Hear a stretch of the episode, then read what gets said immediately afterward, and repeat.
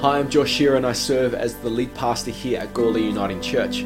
I wanted to personally thank you for joining us today. We exist as a church to see lives transformed with the good news of Jesus. Now, I hope this service inspires you. I hope it blesses you. I hope it builds your faith and I hope it gives you perspective that God is moving in your life. If there is anything that we can do to help you, don't be afraid to reach out on social media or email our office. Thanks for joining us again, and let's get to the service.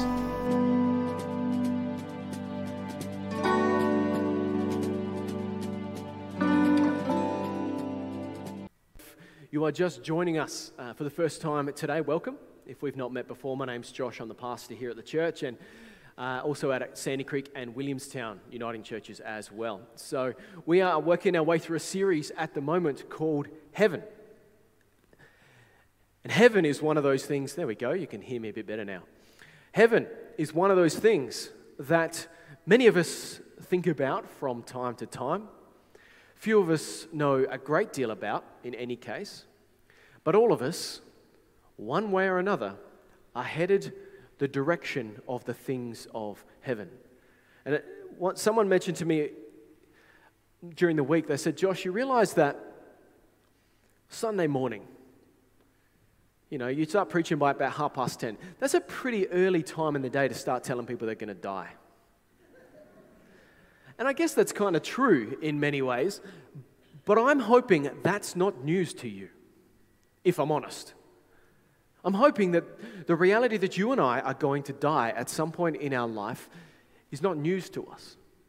And whilst some of us can, we've got a level, number of predictors as to the likelihood of it happening at a certain time, in a certain place, or in a certain way, or sooner rather than later, perhaps for some of us who've seen more summers than others. But the reality is that you and I have no idea about that, do we? Not really. The reality is that I have this moment, and I have all that God has given me this day, but tomorrow is not guaranteed. I like to assume that I will wake up tomorrow, and I, I hope so. I hope you do too. But we, that's not up to us, is it? And so, really, the only thing we know for 100% certain is that death catches up with all of us. 100%, no exceptions. And with that reality in mind, begs the question what happens when we die? What happens after our life on this earth comes to an end? And perhaps the even better question is with that reality in view, how ought we live our life? And that's the question that we have been exploring and are looking at overall in this series on heaven. We're looking at some of the complexities, some of the, of the theology, and what Scripture really teaches about heaven, because it's perhaps not what you think it is, certainly not what our culture tells us that it is. So we're looking at, at that and we're looking at how it is that the understanding of those truths can inform and should inform how we live our life now. And so we've been looking, last week, quite simply, I opened with exploring the basic realities of heaven. And that you and I were created for heaven. But a reality that I explored before I go into a couple of the, the nuances of that, I explored the basic idea that you and I, we live towards what we focus on, what we look forward to, what we set our sights on. It's one of the key principles that you get taught when you learn to drive. Don't look at the tree. Simple. When you're driving, see, believe it or not, this tree right here, is in Adelaide somewhere. What a marvel of modern engineering. There's so many things we could and should prioritize. Apparently, forcing people to drive on the sidewalk to get through is one of the things. But anyway, when we get taught to drive, we get taught that don't focus on the trees. Don't focus on the things that you are trying to avoid because there's something in our subconscious that inevitably leads us, directs us, subconsciously focuses us on that thing. So if you want to hit the tree, look at the tree. And you will focus and you will, your, your life will invariably head towards that. It's also, I'm told, I've never skied through a, a snow-filled forest. Anyone done that in their life? Or mountain biking is the other one. That's probably more likely here in Australia than the other. Is you can go mountain biking and they whip through the mountain bike paths, and I would have killed myself on the second turn, let's be honest, but they do it. But the trick is the way you weave through the trees is don't look at the trees, or you'll find yourself face first into a tree. And all that does is it points to the reality that for you and I, we live towards what we set our sights on. And so we set our sights, we ought to be setting our sights on heaven, on what happens to us at the end of our life. And we explored a bunch of fun things about what culture tells us heaven is about. You'd be familiar with the pearly gates and, and all of that, and, and, and all the things that culture has to say. But when we looked at Scripture and when we looked at what Jesus had to say about the realities of heaven, it seemed to be that there were three perspectives, three concepts, three ideas that all exist simultaneously. And that they are that heaven exists now in another place. Now and in another place. That heaven also exists here on earth but in another time. So heaven exists here, but not right this moment. Heaven exists in another time, in another age. And that heaven is also available to us, also accessible to us here and now, but in a completely different way to the way we think it is. So heaven exists in three concepts, all of equal value that we need to understand when we think about the realities of heaven.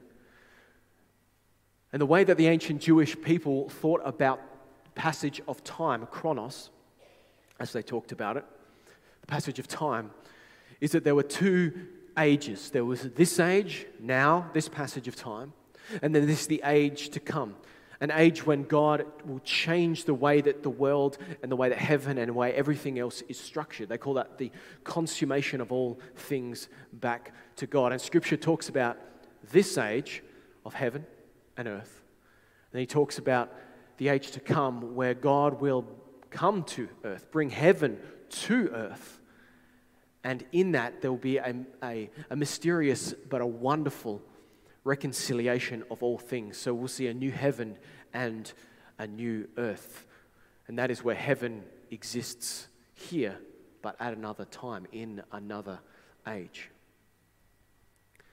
And so, as we continue this idea of exploring the realities of heaven, I wanted to spend the rest of our time today looking at this age, looking at this time, looking at heaven and earth and all that it means that we can live our life with our eyes set on heaven in terms of this age. But also, uh, and so in that, I want to answer two questions.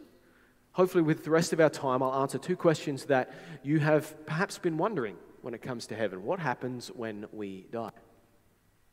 I'm going to do my best to answer that in terms of what Scripture has to say out of Revelation. And then, secondly, what will our experience be in heaven? What will we experience there? What's it going to be like?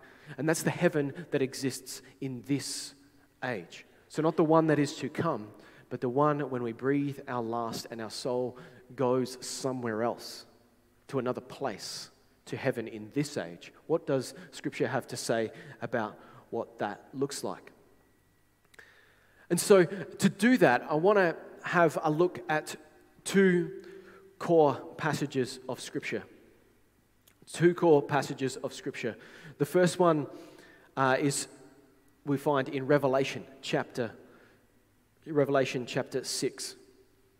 Just let me bounce around my notes for a minute. Sorry.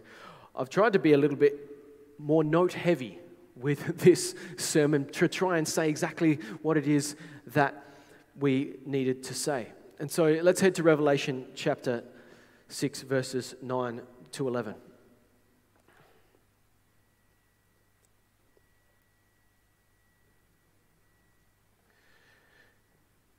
And so when we think about, and when So, to give you some context about this passage, so this revelation was written by a guy called John. And John was one of the disciples of Jesus.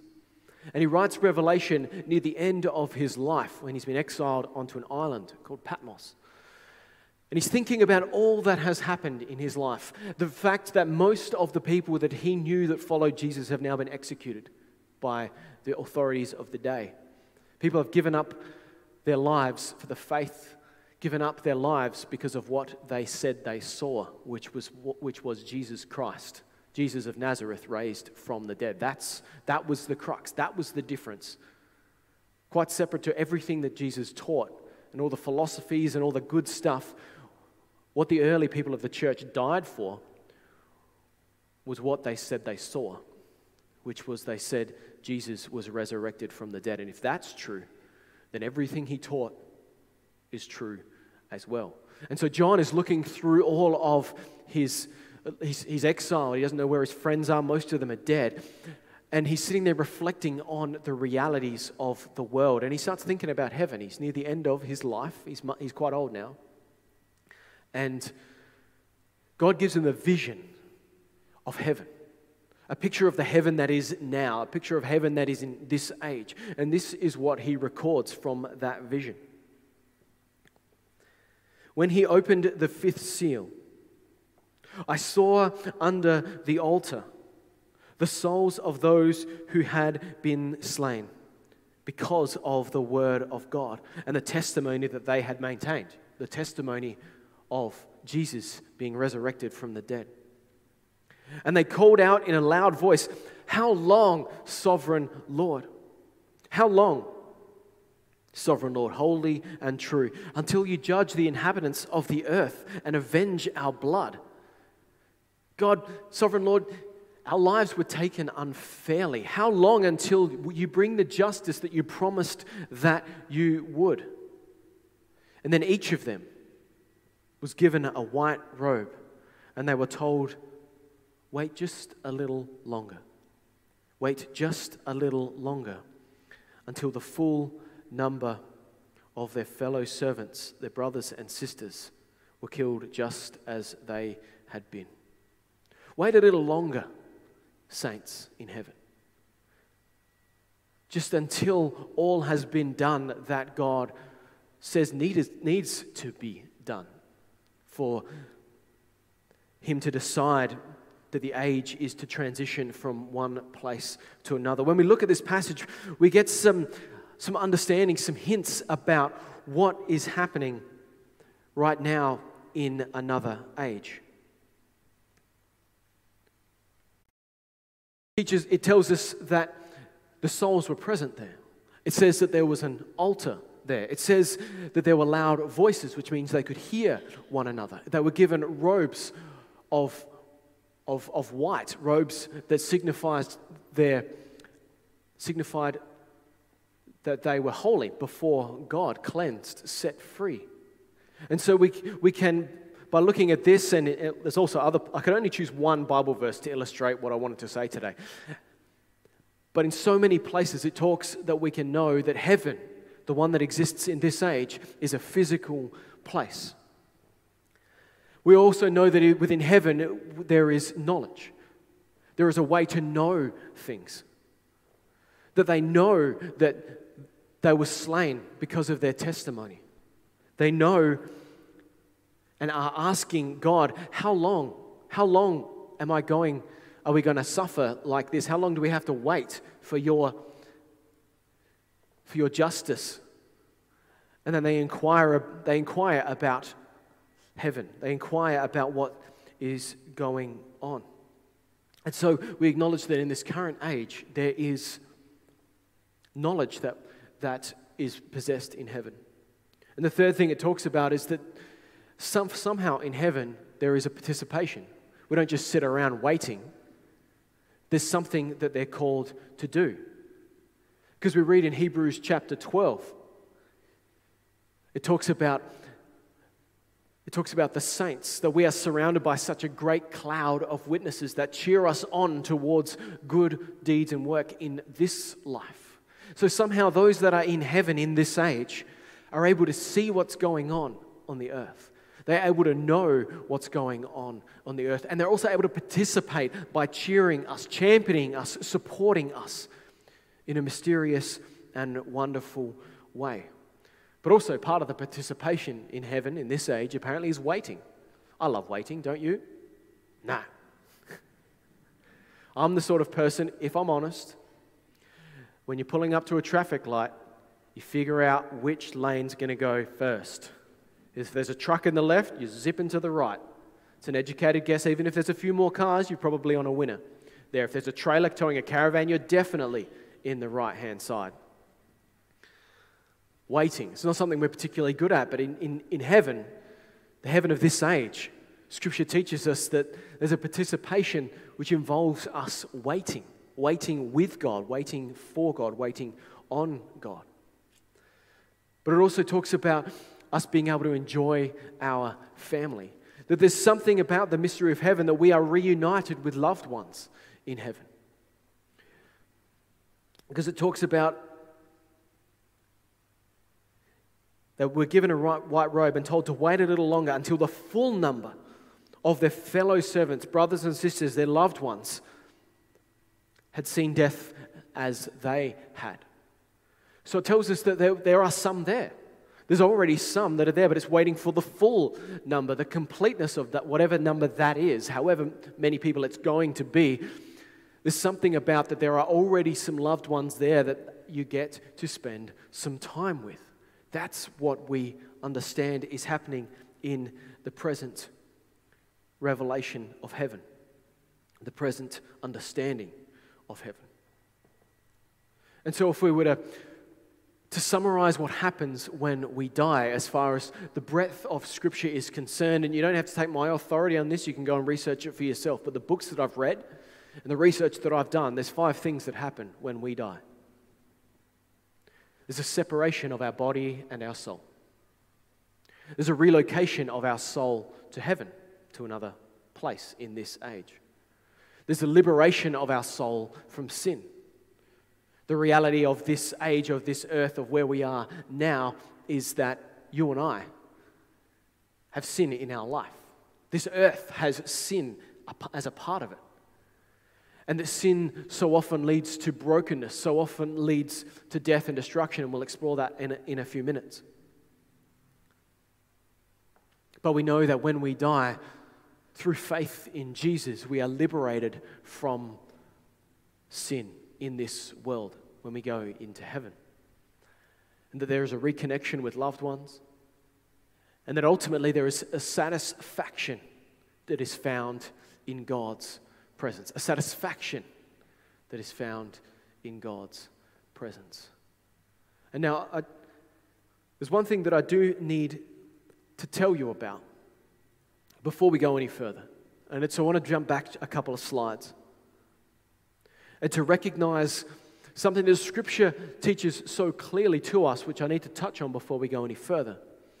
And that is that you and I, as we live in this life, there are two things happening at the same time. Scripture teaches us. There is the seen world and there is the unseen world. Oh, that's one of the realities of this age.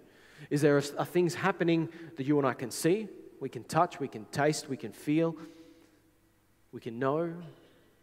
But then simultaneously, Scripture talks about something far more mysterious. There's an unseen world happening something that is happening alongside, concurrently in, and intertwined through this age, this existence. And so we've got earth as the seen world, but then we've got heaven as the unseen world. Jump to the next one. But then there's a third one that we don't really like talking about, and it's hell. Josh, don't talk about that in church. You upset people. But one of the things that we need to get comfortable with, if I'm honest, and I don't want to dwell on this, but I do need to talk about it. Some of, one thing we need to get comfortable with when it comes to the Christian faith is the reality that so there is a heaven, also Jesus talks about another place. A place where there is the absence of the presence of God. If heaven is where presence of God is fully realized, hell is the place where the presence of God is completely absent. And Jesus talks about it pretty seriously. But we in the Christian church, we like to, to wash over it a little bit because it's a bit uncomfortable and we don't really know what to do with it. But the reality is that within the seen world, there is a whole bunch of things happening that we can see and taste and touch. But in the unseen world, there are two forces heaven and hell. And each of them is fighting to influence our reality as it is now. And we need to understand that as we jump into the second part of the message for today. And so, because I talked about what's happening in heaven right now, as the best we can understand in Scripture, which is a little bit confusing, and you'll probably come and talk to me afterwards or send me an email, that's fine. But I want to talk a little bit about what's happening in this age right now. What's, what, what's going on for us? And we pick up in Colossians chapter 3, which is the passage that we began with last week. The Apostle Paul writes, and he says, Since then you have been raised with Christ. Set your hearts on things above, where Christ is. Seated at the right hand of God, set your mind on things that are, are of above, not on earthly things. For you died, and your life is now hidden and now secured with Christ in God. As in, when you died to yourself and you chose to follow Jesus with your life, your life is now secure. Your eternal life is now secure with God. And when Christ, who is now your life, appears, then you will also appear with him in glory. But then he goes on. He's not done. He says, So then, put to death, therefore, whatever belongs to your earthly nature, that is, whatever belongs to your earthly existence, this seen life that you and I have a tendency to do. He says, for example, sexual immorality, impurity, lust, looking at the stuff you shouldn't look at that gives you all the tinglies, evil desires, things that would hurt another, things that focus on yourself over someone else, greed, the assumption that everything is for your consumption that, that exists within food as much as energy and the resources of this earth. And he says, all of those things which are idolatry. He says, put to death those things. And what, what that means to us, what we need to understand, is if Paul wants to bring up this idea, or feels like he needs to bring up that we need to put those things to death, what does that tell us about what's happening on the earth right now? what's happening on the earth in this age. That that is where we are tending to focus our time, energy, and effort. Without conscious effort, you and I, through the influence of sin in our life, drift towards those things. And you might say, Josh, I don't. I don't do those things.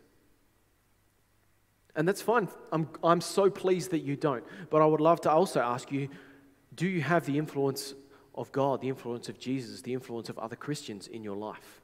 Yes? Then that is a force fighting against this. But all we need to do is look around at our culture and see how these things are pervading anything, anything and everywhere in our culture. There's more, nearly 60% of the internet, as far as I'm aware now, is pornographic content. You aware of that? 60% of the data on the inter- internet is pornographic in nature. What?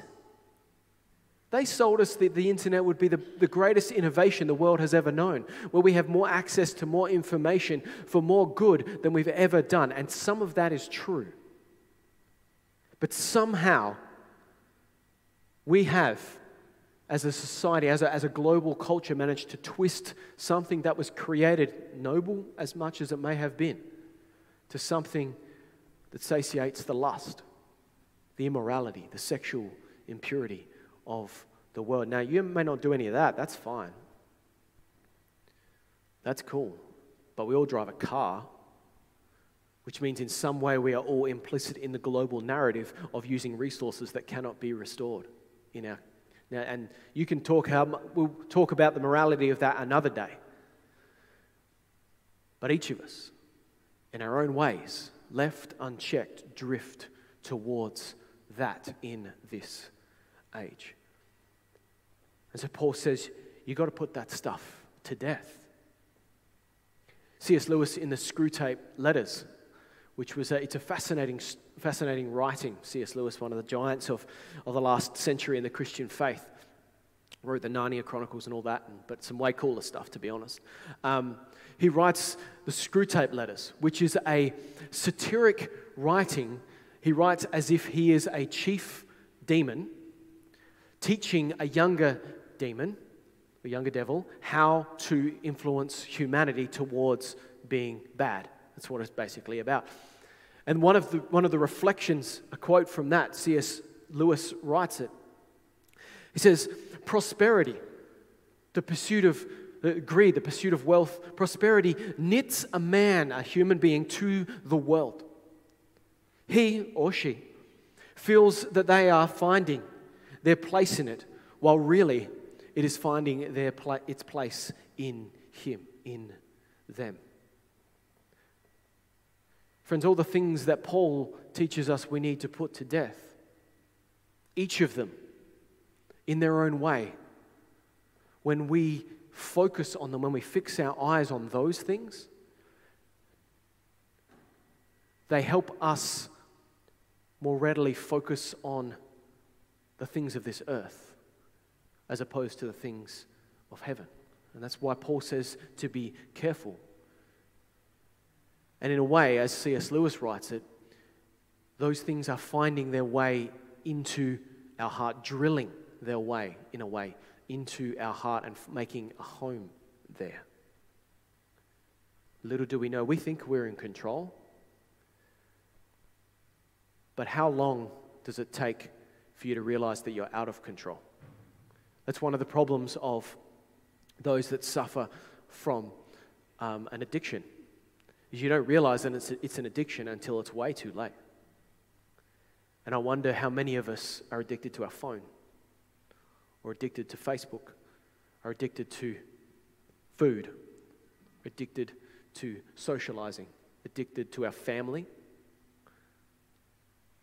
I wonder how many of us feel like we need these things to be okay. And Paul says, to be honest, if you keep your eyes there, all it leads to is death and destruction. He continues, he says, because, because of those things, because of the things that you and I have a tendency to focus on in this age, the wrath of God is coming. You used to walk in these ways in the life that you once lived. But now, as followers of Jesus, writing to the church in Colossae, he says, But now you must also rid yourself of these things. So he talks, okay, you as followers of Jesus, you've squared away those things. That you've, you've stepped away from sexual immorality, I would hope. I, I would expect you've stepped away from significant, you know, focus on greed and things like that. But he says, that's the first bit. Let's have a look at what else needs, you need to step away from. He says, step away from anger, rage, malice, slander, speaking ill of people, gossip, filthy language from your lips, even when you stub your toe. That's not in there, but I think it probably counts. Don't lie to each other. Why? Why do you need to not do those things? It's because you've taken off your old self. You've taken off all that was part of your old life with its practices.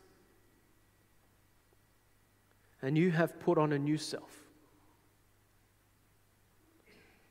When we look at all of those things, I think we could say quite simply that in this life, what our sinful nature wants us to keep our eyes on, based on both of those lists, is three things. A sinful nature, the unseen part of this world, wants to keep our eyes fixed on pleasure, prosperity, and power.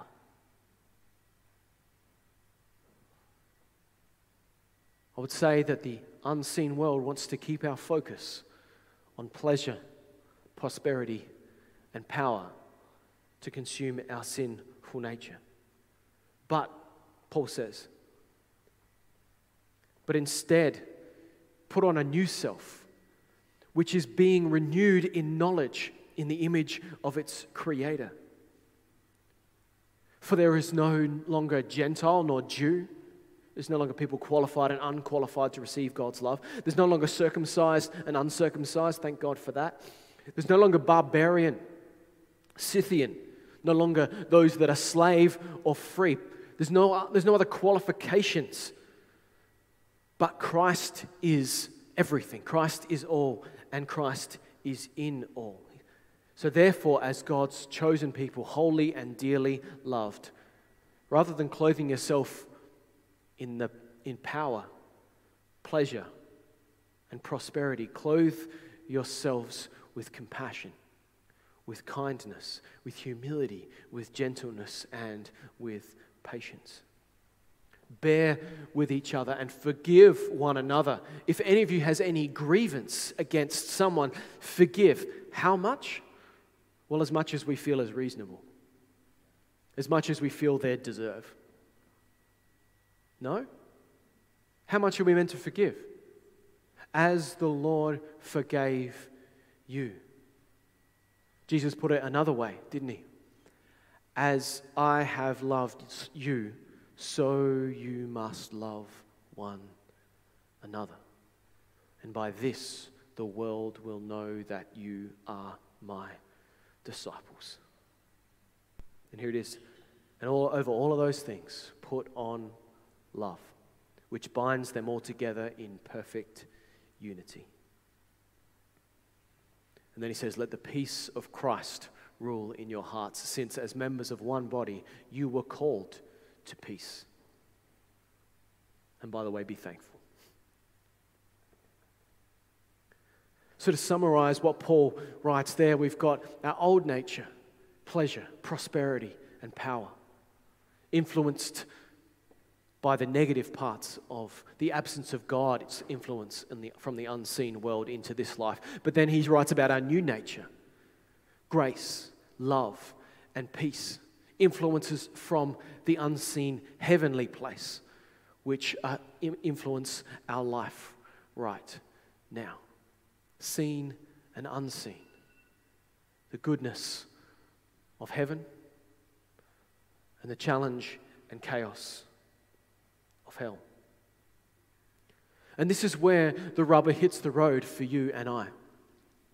If we want to think about this age, we, we recognize that heaven is now and in another place.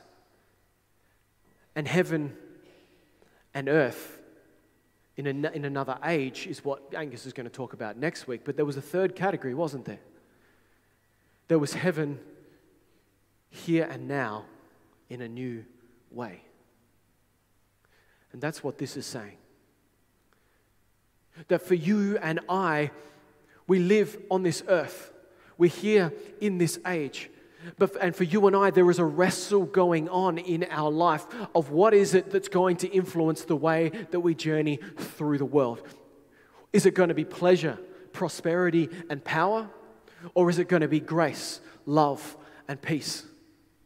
And Paul talks about this as the reality of the Christian journey that you and I have a choice to make every single day, every single moment in our life. We have a choice to make as to which part is going to influence our journey. Are we going to be influenced by the pursuit? Are we having our sights set on the pursuit of pleasure? The pursuit of prosperity, and the pursuit of power. Because if that's where we place our ultimate sights, if that's where we place our ultimate sense and purpose and hope, what do those things bring? Do they really satisfy? Do they bring meaningful fulfillment to us? All you need to do is look at someone with power to see how power corrupts. Because what, what happens when you get power? You need more. What happens when you get power? For some reason, we, in our sinful nature as human beings, we want to figure out how to use our power for our advantage. The reason that every single government system that human beings have ever created has failed to bring justice to the world is why? Why? It's because power corrupts us. It is, believe it or not, an influence from the unseen world into our life, left unchecked. Pleasure, prosperity, all those things, as if we set our sights on those, all that we do is we drag the destruction from hell into this life. And we've seen it. We've seen people pursue wealth over all things. And what does it bring? It brings destruction, it brings death, it brings grief, and it brings brokenness. We've seen people pursue sexuality and pleasure over all things. And what does it do? It brings death, it brings brokenness, it brings hurt, and it brings pain. So the reality is that for you and I, when we focus our sights on those things, we drag the realities of hell into uh, our seen world right now. But the good news is that that is not the only choice that we have. We've got a choice to instead of dragging those things up into our life, we get to pull something else down. We get to pull down grace. We get to pull down forgiveness. We get to pull down the love of God.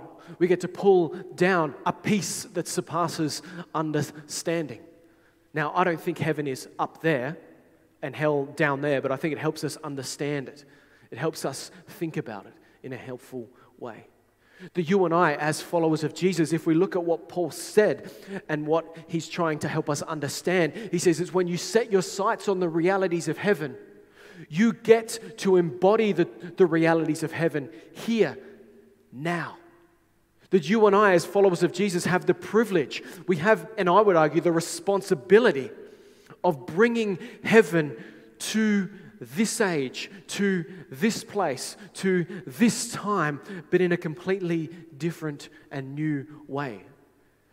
In a way that you and I are ambassadors of heaven. And the way we do that is setting our sights on the things of heaven. And luckily, we don't have to do this under our own strength, do we? For scriptures tell us that when you and I, as followers of Jesus, when we accept Christ, we are given a foretaste of heaven. Do you know what that is? It's the Holy Spirit. Scripture writes about that as the, the foretaste of heaven. The foretaste of that which is to come is the Spirit of God given to us as a down payment of all that we are to experience in the coming age. Which means that the things of heaven can be present in our life, not through our own strength, but through the strength of the Holy Spirit at work in us. So, friends, it's not up to you. It's not just up to you. There is a power within you that is far greater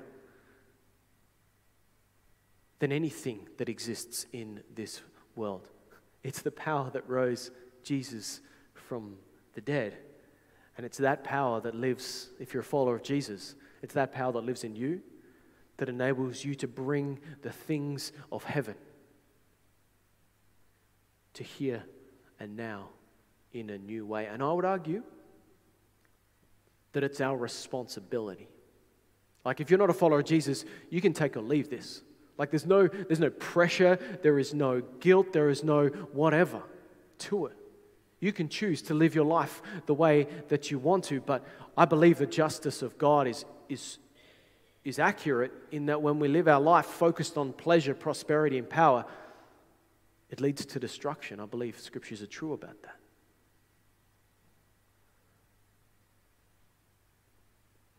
But if we are followers of Jesus, I believe we have a responsibility to be the ones that are called to see heaven break into this age now by the way that we focus our life on being defined by grace, by being defined and focusing on forgiveness, on love, and on peace. Because whatever we set our sights on ultimately becomes the ruler of our life. I don't know about you, but I'd much rather have my sights set on heaven than anywhere else, right? Because we've seen the results. And in many ways, we know the truth. And so, fixing sights, fixing our sights on heaven will change your life. But it's also going to change the life of those around you. Because I do believe that anything we do in the Christian faith is not about us, or indeed, it's not just about us.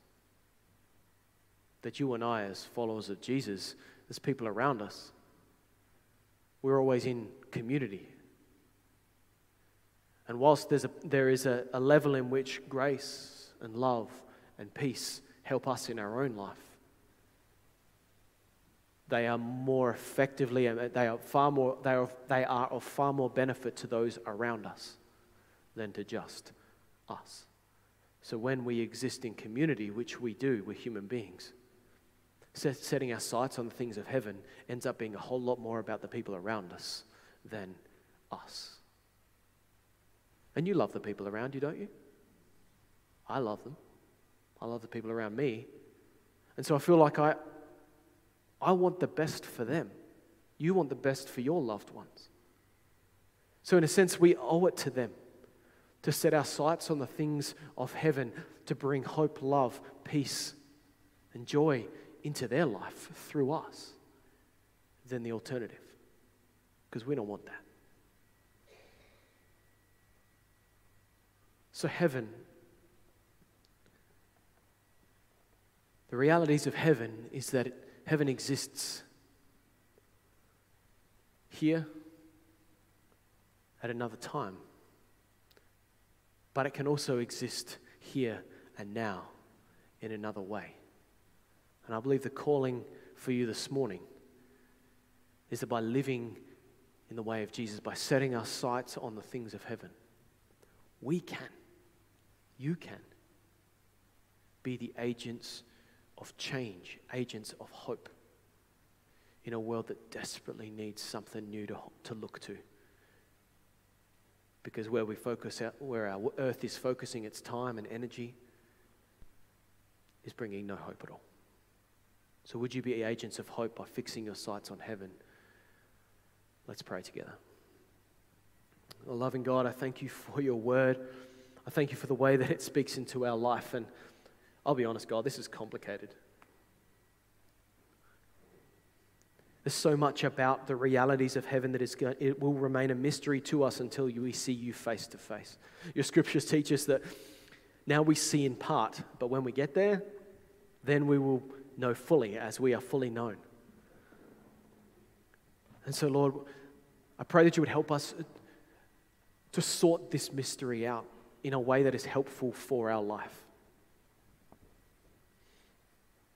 Help us to sort it out so that we're not bewildered by the concept and distracted from what it is you need us to know. But instead, that we would see the fundamental truth, and that is that we can have a glimpse of heaven here and now. And that glimpse